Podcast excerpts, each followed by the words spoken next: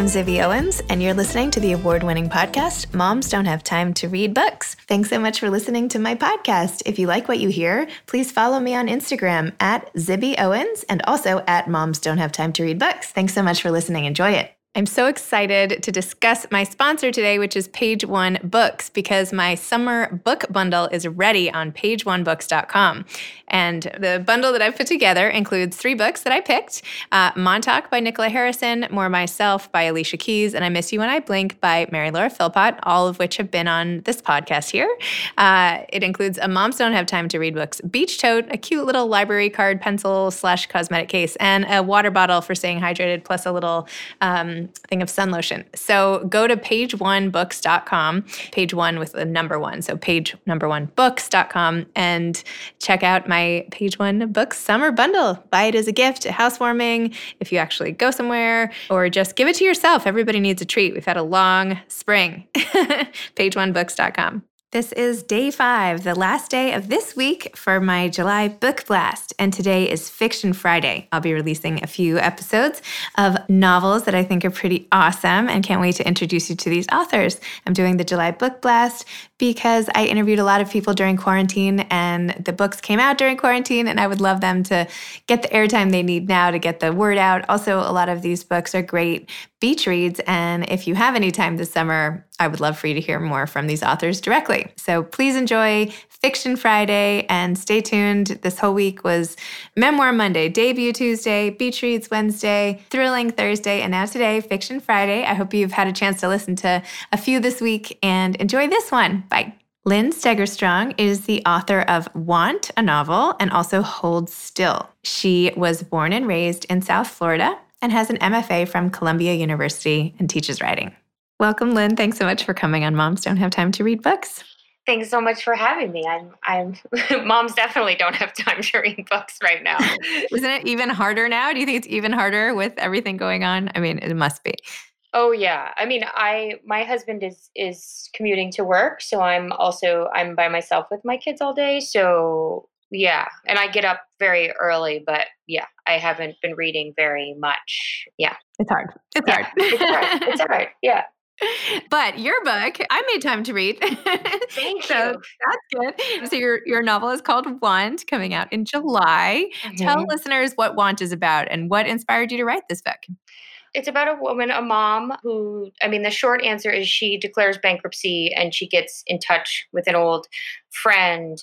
But I think, I hope it's about sort of being a woman and motherhood and privilege and sort of the particular fact of trying to want when you've been told you can have anything you want and then realizing that that's not true. Yeah, I think, I mean, I, I started at the start, which is to say, I started with the opening scene. I started with this idea of a woman. I mean, I, I was really interested in someone who's going through a lot and who on paper seems like she's struggling, but also has an obscene amount of privilege. So I started with a woman who walks out of her job and literally disappears and realizes no one notices.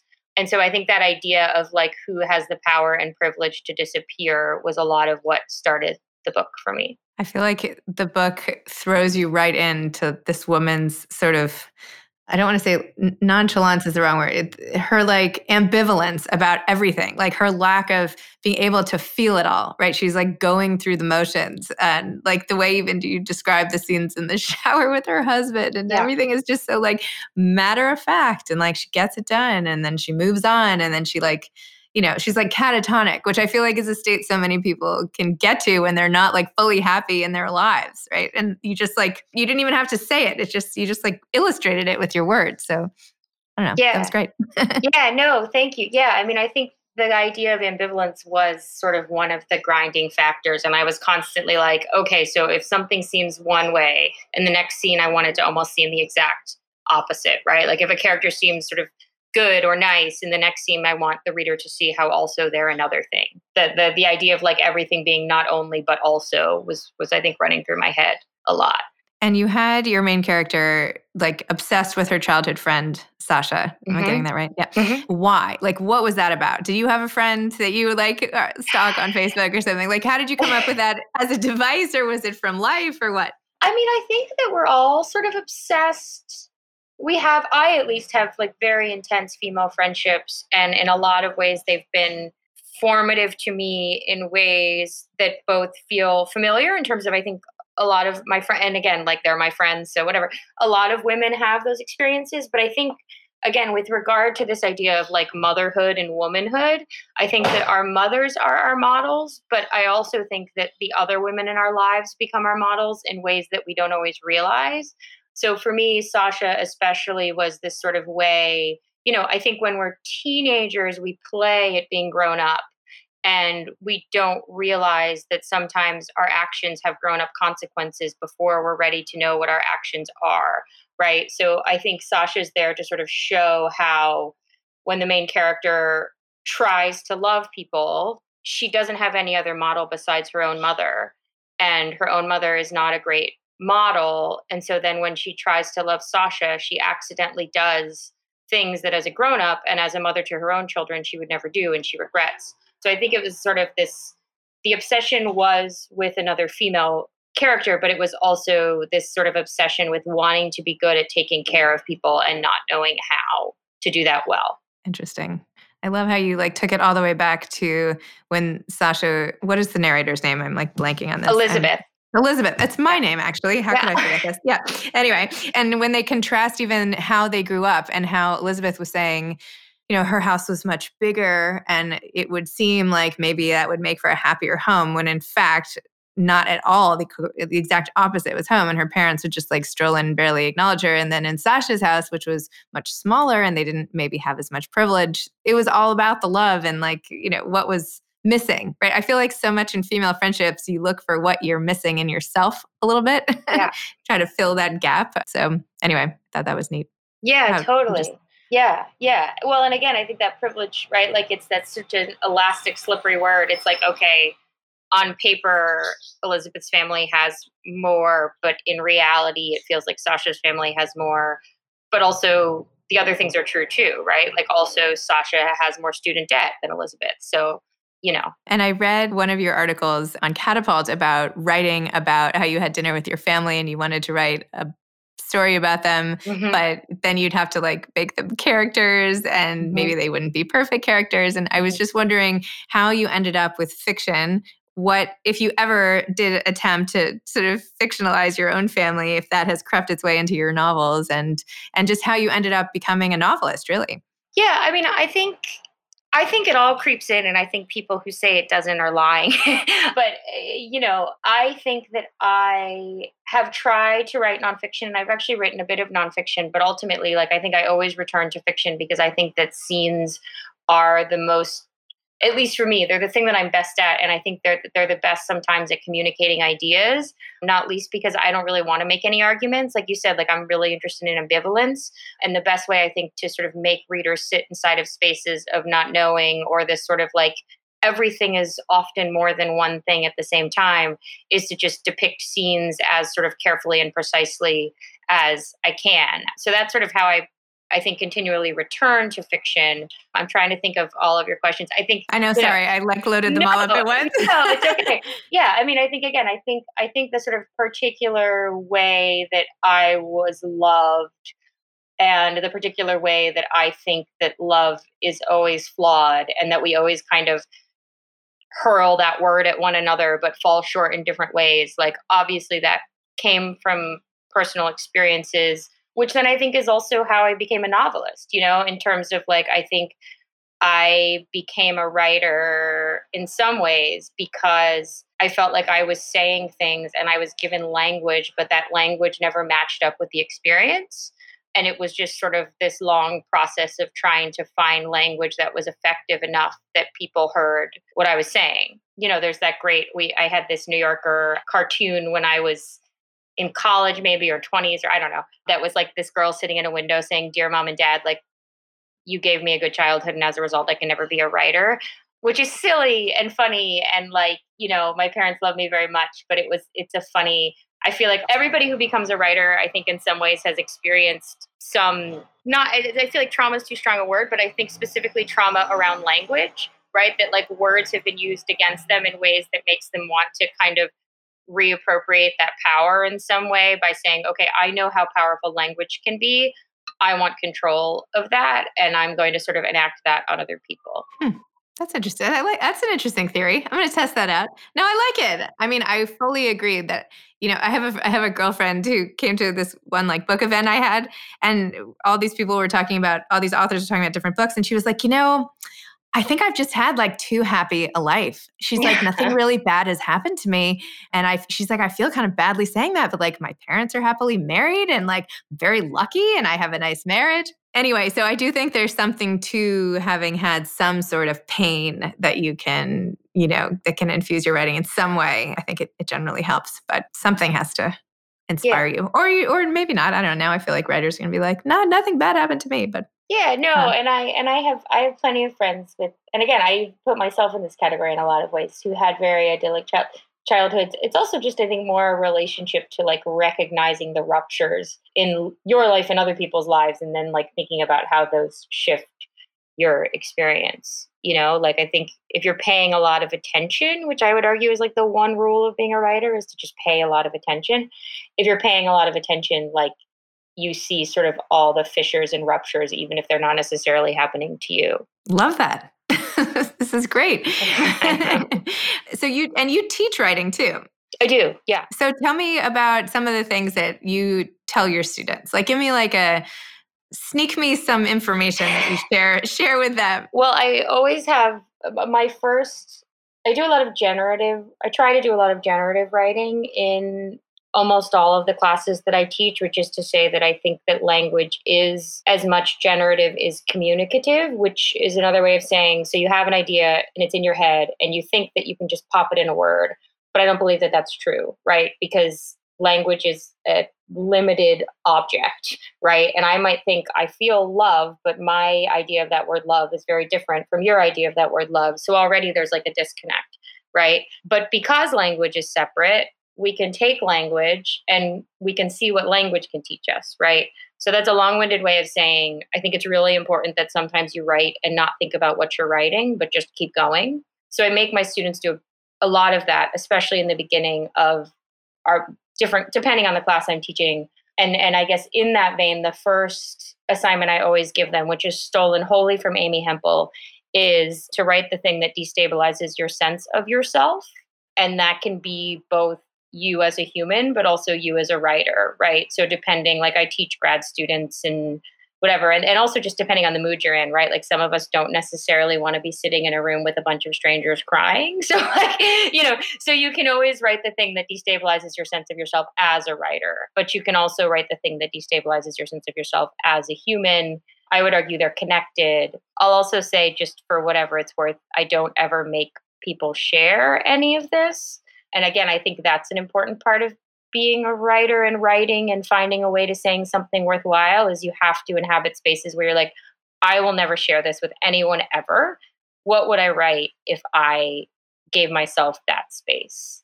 And then maybe just, you know, 17 drafts later, you might find yourself in a space where you would share it.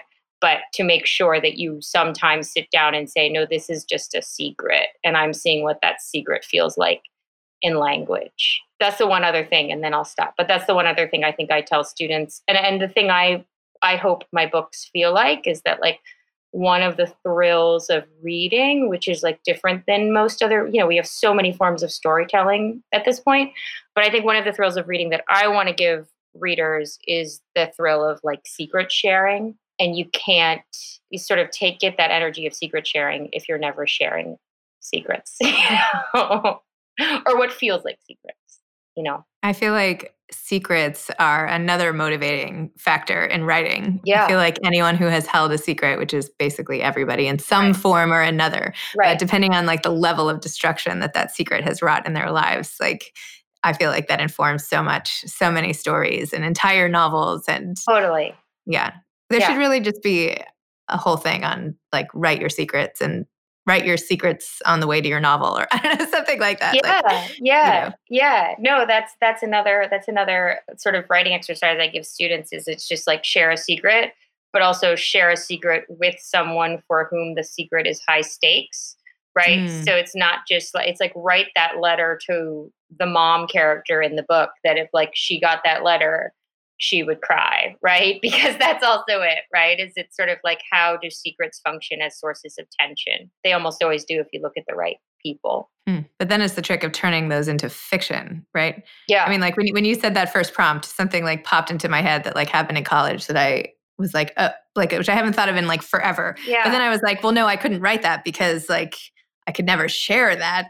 Yeah. And then I was thinking, well, you know, maybe that would be interesting in a novel. But you know, then I then I would get on a call with somebody and Yeah. say, well, did that really happen to you? And then what would I say? Yes or no? Or no, but, but what you would say, right? Like fiction. I mean, this is and this is why fiction's so fun, right? Is that like you would turn it into something concrete that's separate from the secret, right? So, like for example, and this is giving away a part of the book, but like no one has ever offered my family money for my husband's sperm, right? Like that's a that's a detail in the novel.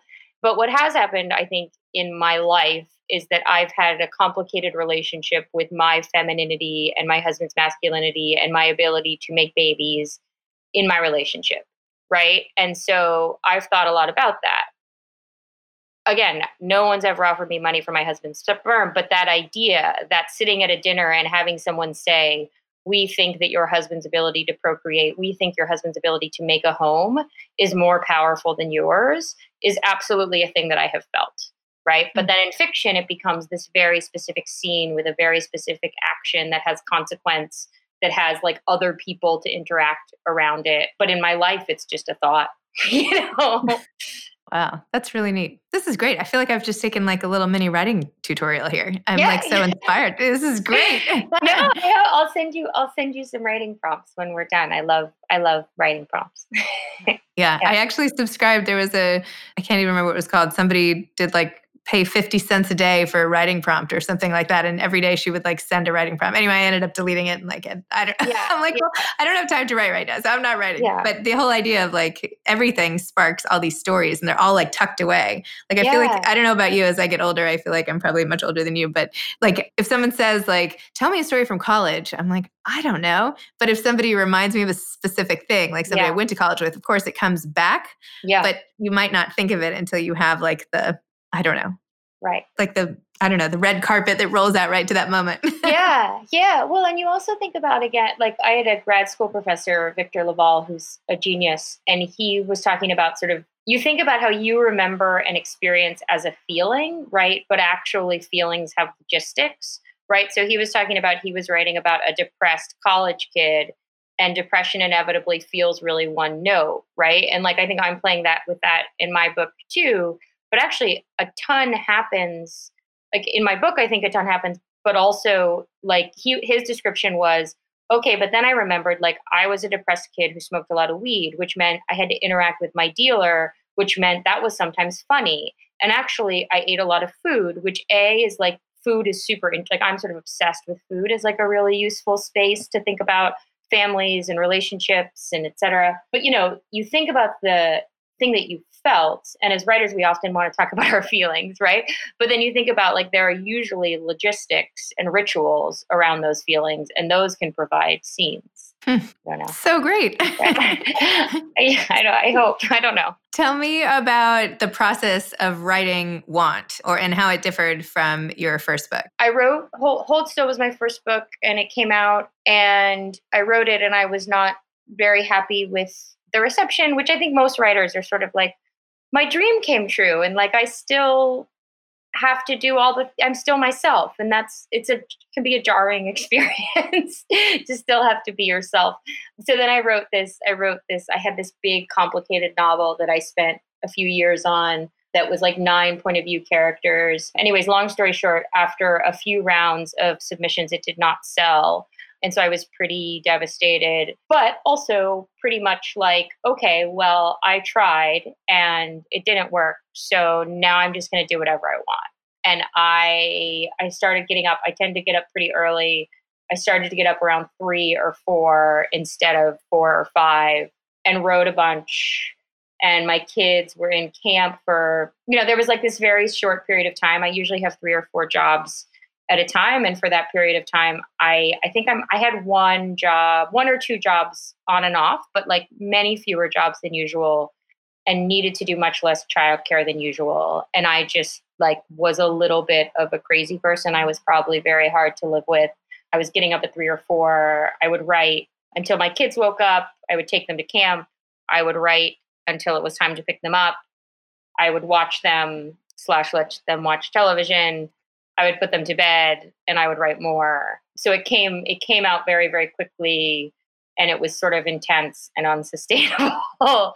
and then I had a draft and then the draft, you know, once I have a draft and this is always true, once I have a draft I can sort of calm down because I know what it is and I feel like it has the energy and the rhythm I want it to have and now I can sort of like do the stuff that feels more like the actual work of like figuring out how to put the pieces together. But yeah, I mean, the process was very intense. And again, probably not super fun for my husband. But yeah. what time would you go to sleep on the days you were waking up at three? Uh, like 10 or 11. Because again, I'd work, I'd work again once they, once my kids went to bed. But also, I think, and I don't know, you probably, I don't know if you feel this as a parent, like, I also just need like some time when no one needs anything from me even if I don't, you know, like even if I don't sleep and like to go real low and highbrow, like I'm watching Real Housewives, like I just need some time when like no one wants to talk to me. So I would, I also have to fit that in somewhere. Every so often, when a kid wakes me up in the middle of the night, and it's like, I mean, I don't usually get out of bed ever before three. And I try not to be in the threes, but sometimes right. they wake me up and I'm just like, my brain just starts going. And I'm like, ooh, how nice. I could like go into the kitchen. Yeah and no one will walk over to the table and bother me. Yeah. I could do anything. I could read, I could write, I could prepare for all these podcasts. It doesn't matter. No one's going to talk to me. and so that alone is enough to get me out of bed in the middle yes. of the night just to like enjoy the silence. yeah. No, it's it's like I feel like people look at me like I'm crazy, but it is a magic time, you know? Like it is so because it's also like this weird pressure to be productive and efficient which I feel very much, right? Like just also as a person who has to survive in the world. But like I feel weirdly at 4 a.m. I can give myself a break. You know, like this morning I looked at the pigeons. Like I was up at four, I went for a run, but then I came back and I like watched the pigeons out our window. And at 5:30, that feels unproductive and like I need to start doing something. But at four, it's like, nah, it's fine. The other day, I like it was like literally three thirty, and I was like, "Ooh, this is look at these cool shadows on, yeah. on, the books in my office." And I start like taking all these pictures, and I'm like, "What?" Then of course, I like put my little like card in my computer the other day, and I was like, "Oh my god!" Oh my god, what was I doing that night? Yeah. But anyway, I don't know. Yes, it's very it's very nice to escape the chaos, the nonstop, especially these days. I feel like it's yeah. just been, you know, and we've our little kids are similar ages. It's a lot. it's a lot it's of needs lot. to meet. It's, it's intense. So yeah, yeah. yeah. Anyway. It's a lot. so are you writing another novel now? What are you up to? I am, yeah. I'm writing. I, I, like I said, I'm mostly looking at the pigeons these days, and like you say, I'm trying to do sort of our very hobbling version of remote learning because my kids are still doing that for a couple more weeks. But I have a book that is about, I think, I mean, it's interesting because I started it before everything that's happened, but, and I was thinking a lot about the climate as I imagine, as I think a lot of people are, but it was about a kid who goes missing and it was about making art. But it was just, you know, it's, it's very specific. It's over the period of a weekend, it's over the period of a holiday weekend, and a child goes missing, and the families go out in search of her. But it's also about like trying to raise people well and make art when both of those things in different circumstances could feel like sort of absurd endeavors in our current context. But I have had 167 pages of that book for a couple months now. and, it's, and it's not, yeah, it's, you know, it's a tricky, it's a distracting, tricky time. but yeah. That is true. Do you have advice to aspiring authors? Keep going. Keep going. You know, you're going to write you're going to write bad things and also the things you write that are good people are going to tell you are bad so keep going and i think create language for and ideas around what you want to make because you might be the only one who knows when you've made it and you want to be able to sort of stand up and say no you don't like it or no you don't want to publish it but this is what I want to make. So if this is not what you want, then I will find someone else. But yeah, I mean, just keep going. It, it's such a weird, slippery, hard path. But the only people I know who have published books are the people who kept trying to write books. So yeah. Very true. Yeah. Well, thank you. Thanks for all your insights. Of um, course. Um, thanks of for coming course. on the show. And I will be thinking of you in the middle of the night. yeah, no, enjoy enjoy your shadows. That's that's to me that's so exciting. That's like it's so exciting because yeah. Anyways, yeah. Thank you so much for having me. Good luck with your children and all Thanks, the things. you too. Thanks so much to listening to Fiction Friday, part of the July book blast of Moms Have Time to Read Books. I hope that you found some really great reads this week. All five days, I've launched tons of episodes so that I can entertain you and you can connect with stories and just feel a little better in the world knowing that these stories exist and that these authors are out there. So I hope you enjoyed all of these fiction Friday episodes and that you had a great day. And I hope you have a really great weekend. And come back next week because I'm doing one more week, one more five days, I should say, of another July Book Blast week. And I'll have five new fun days then and then back to normal. But anyway, you can have a little like binge podcast fest or something. anyway, have a great weekend. Thanks again for listening to my podcast, Moms Don't Have Time to Read Books. If you liked this episode, please follow me on Instagram at Zibby Owens and at Moms Don't Have Time to Read Books and sign up for my mailing list at zibbyowens.com so you can always hear about the latest things I'm up to. Thanks a lot. Thanks so much to Page One Books for sponsoring today's episode. I hope you'll all check out my summer beach bundle at pageonebooks.com. Thanks so much to Steve and Ryan at Texture Sound for the sound editing. And thank you to Morning Moon Productions for providing this fantastic intro and outro music. Thanks for listening. You could always email me at zibby at zibbyowens.com.